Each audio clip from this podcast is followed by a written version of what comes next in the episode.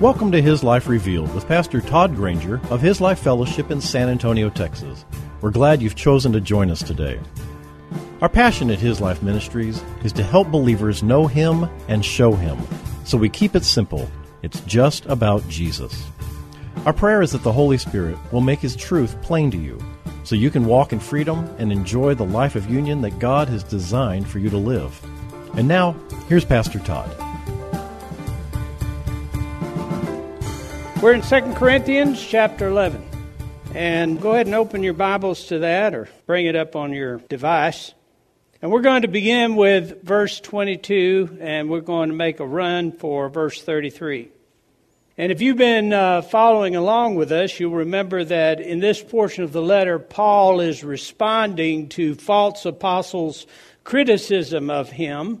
In fact, he's begun to address these accusations, and in this chapter, he is responding to their comparisons because they had compared Paul to themselves in order to give themselves authority, in order to give themselves credibility before the people.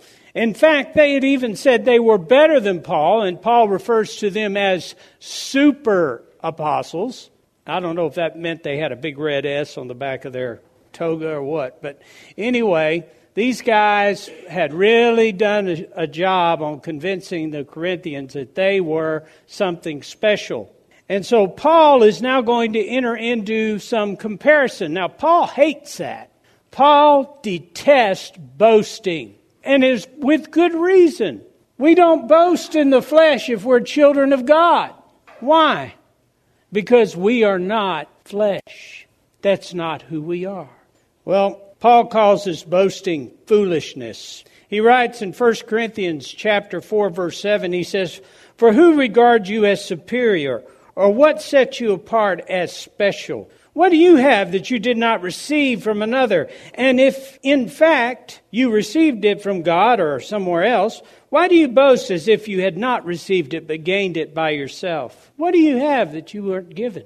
How do you find room to boast? And in 2 Corinthians chapter 10, verses 17 and 18, he makes it very clear. He says, "Let him who boasts, boast in the Lord.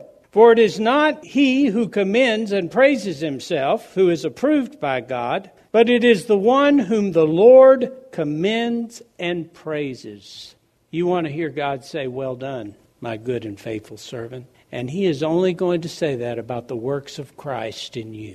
It'll never be about your flesh.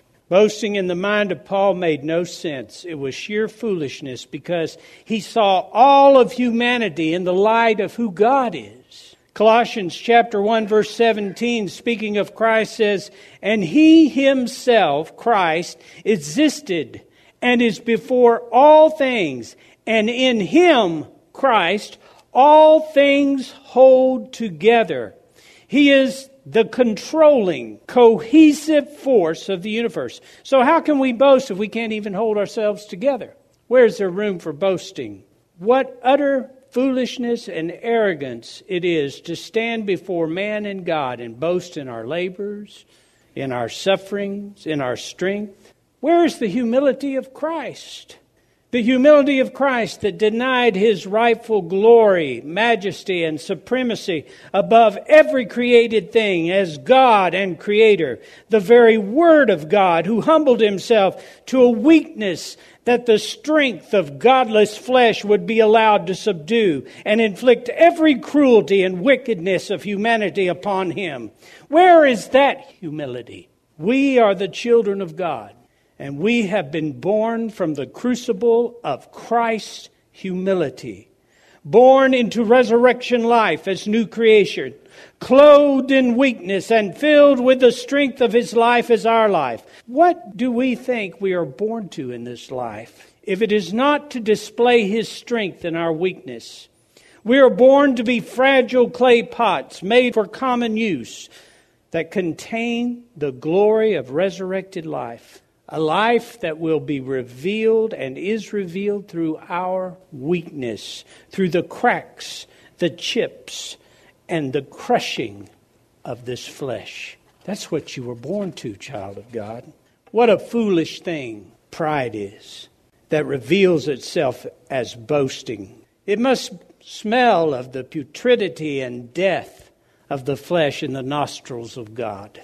Paul was concerned about the effect of these apostles, these false apostles, the effect that they were having in the newly repentant Corinthians, who had showed themselves to be very vulnerable, because they were indulgent of these guys. They were indulgent of their lies. And principally because they had embraced worldly indulgence as spiritual liberty, which is going on quite a bit these days, and forsaken walking as people of the Spirit and taken to walking as people of religious flesh, which is also going on today. Paul wrote in 2 Corinthians chapter 11, verses 2 and 3, he says, I am jealous for you with a godly jealousy. Speaking of the Corinthians, because I have promised you to one husband to present you as a pure virgin to Christ. But I am afraid that even as the serpent beguiled Eve by his cunning, your minds have been corrupted and led away from the simplicity of your sincere and pure devotion to Christ. Paul was trying to protect these Corinthians from being drawn away from the simplicity of pure devotion. And isn't that always the work of the enemy? To draw us away from this simplicity, because being a sheep is simple. Being a shepherd is something we were never created to be, nor could we even imitate. As we try, the anxiety and the stress of what we pretend to take on for ourselves as co-shepherds absolutely undoes us and reveals the weakness, reveals the truth that we are but sheep. Thank God for that. Thank God for that. You see, Paul's concerned that they were being lured away from the simplicity of their devotion to Christ. Listen, our relationship with Him is simple.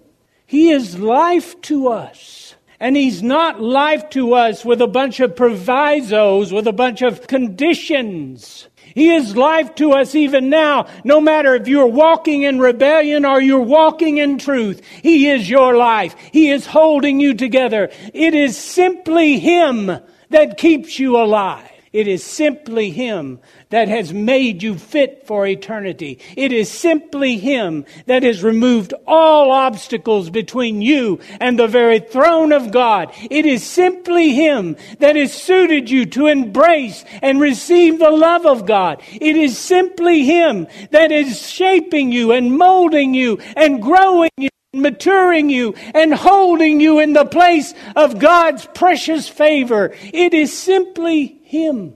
Satan would draw you away to some form of complexity that has to do with your religion, with your ability to keep rules and regulations, with your ability to look pious and your ability to follow laws and your ability not to sin.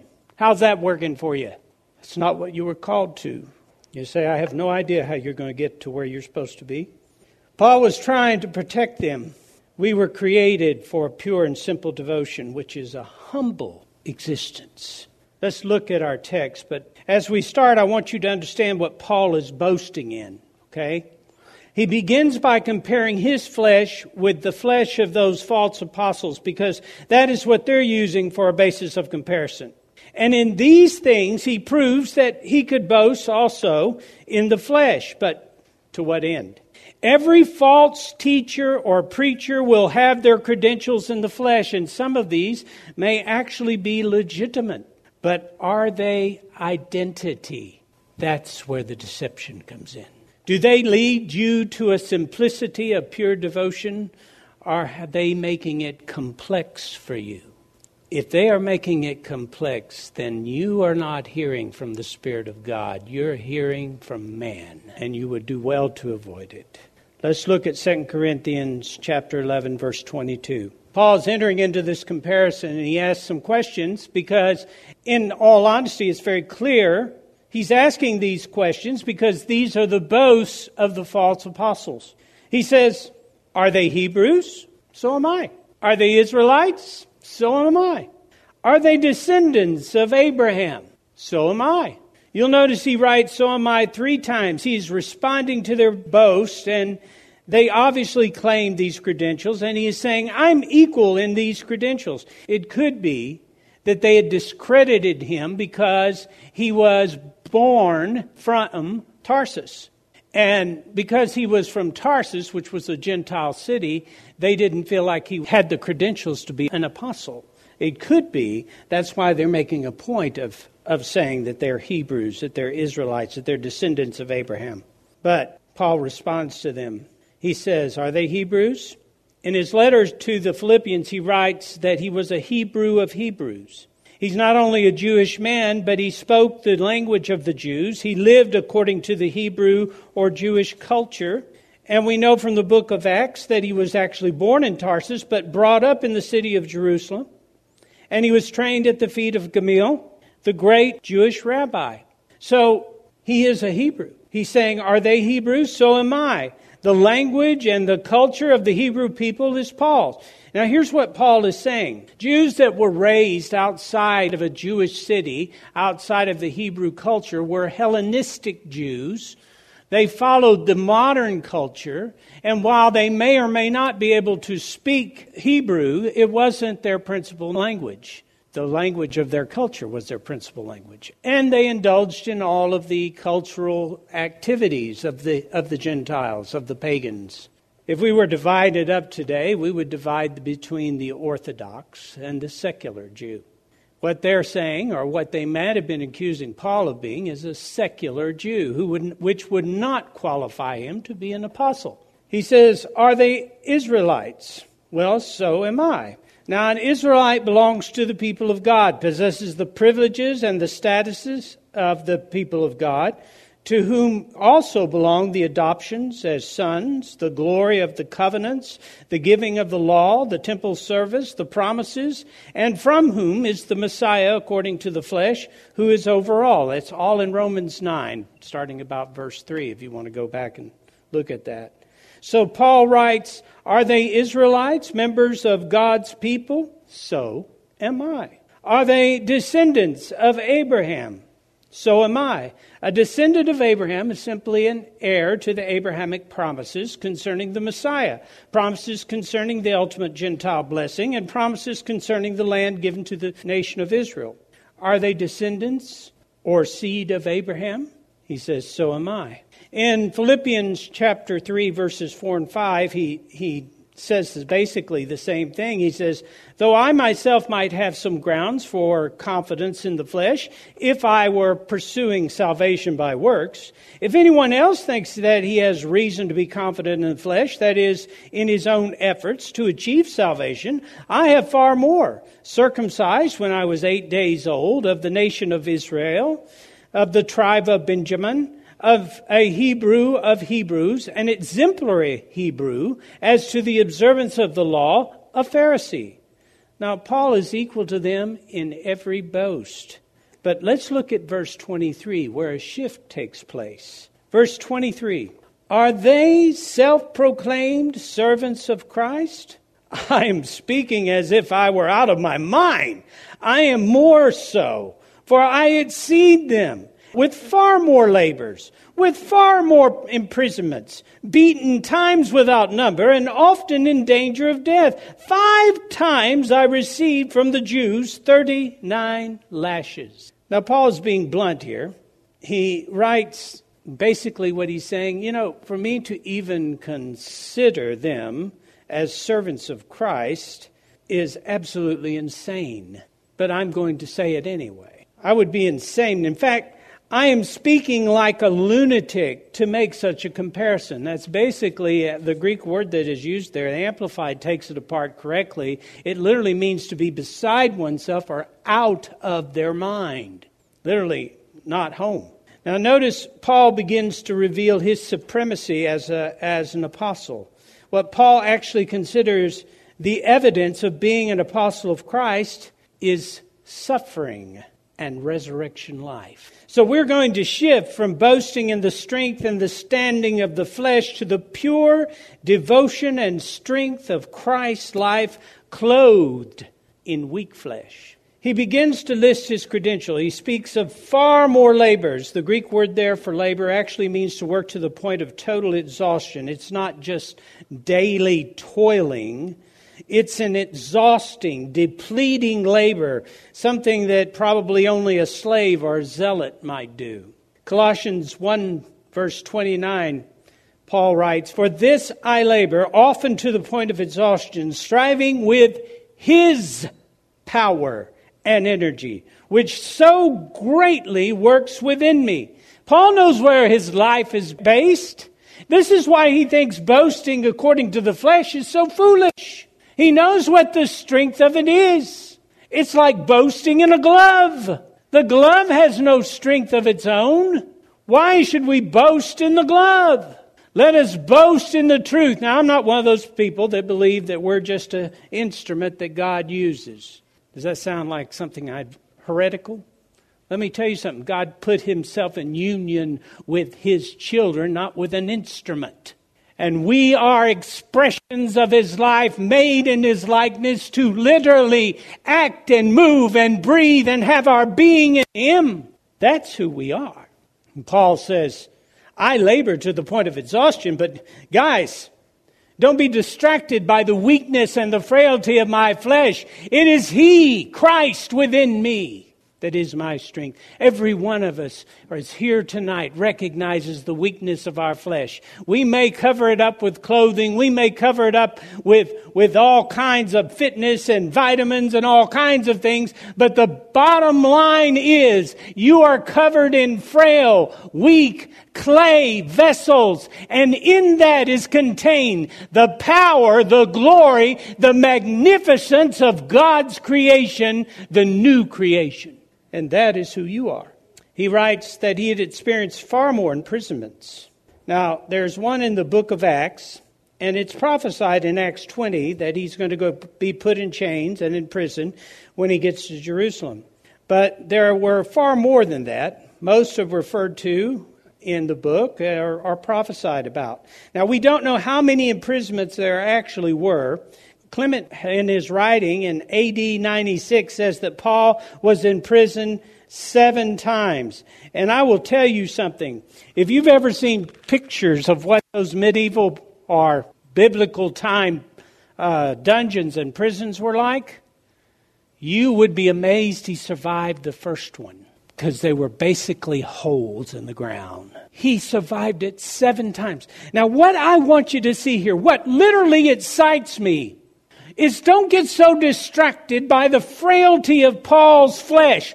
Look at the miraculous work of God to sustain this man, to hold him up. The power of God that endured all of these things and propped that frail flesh up and picked it up off the ground after being stoned and moved it forward into the will and plan of God, never to be laid down until God was ready for him to lay it down.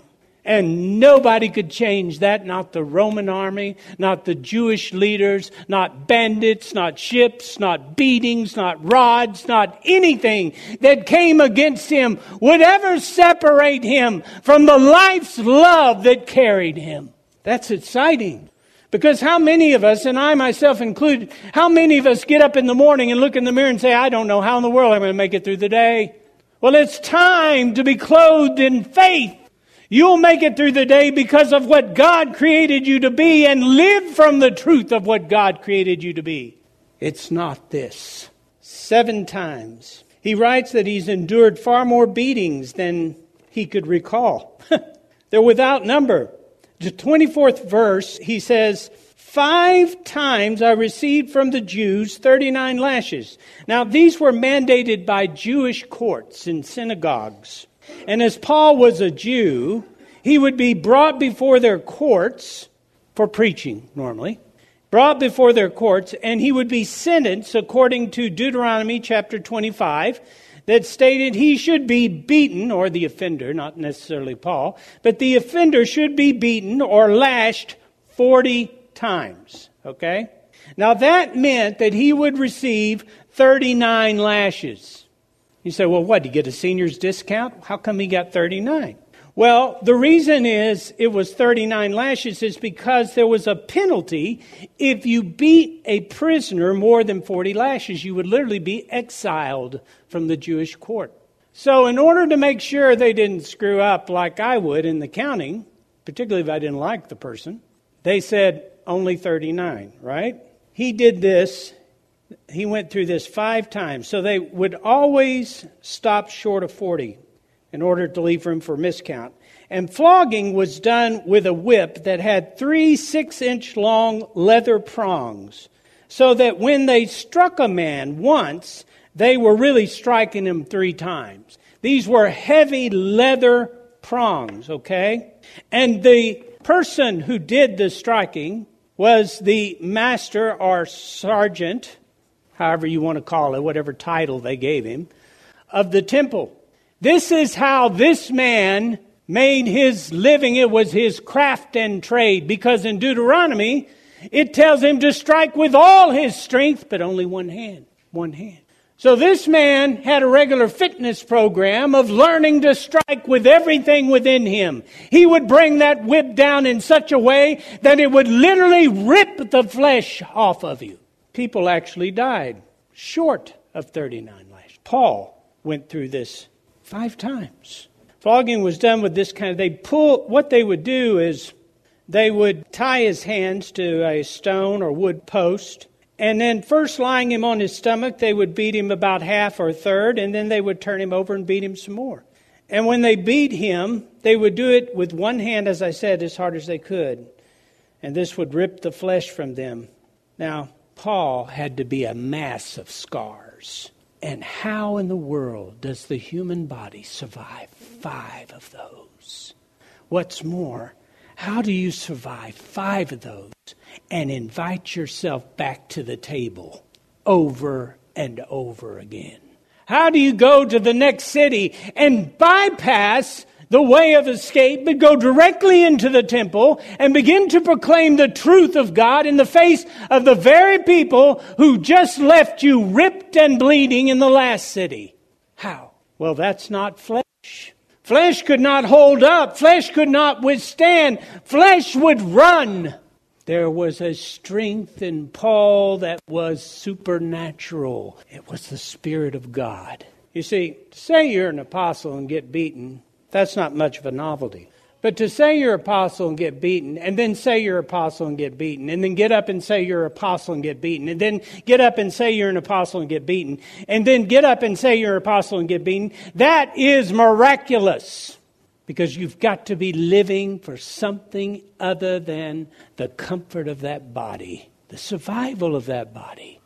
Verse 25 through 27, he makes a litany, a long list of things. He says, 3 times I was beaten with rods. Once I was stoned. 3 times I was shipwrecked. A night and a day I spent adrift on the sea. Many times on journeys, exposed to dangers from rivers, dangers from bandits, dangers from my own countrymen, dangers from the Gentiles, danger in the city, danger in the wilderness, danger on the sea, danger among those posing as believers, in labor and hardship, often unable to sleep, in hunger and thirst, often driven to fasting for lack of food, in cold and exposure, without adequate clothing.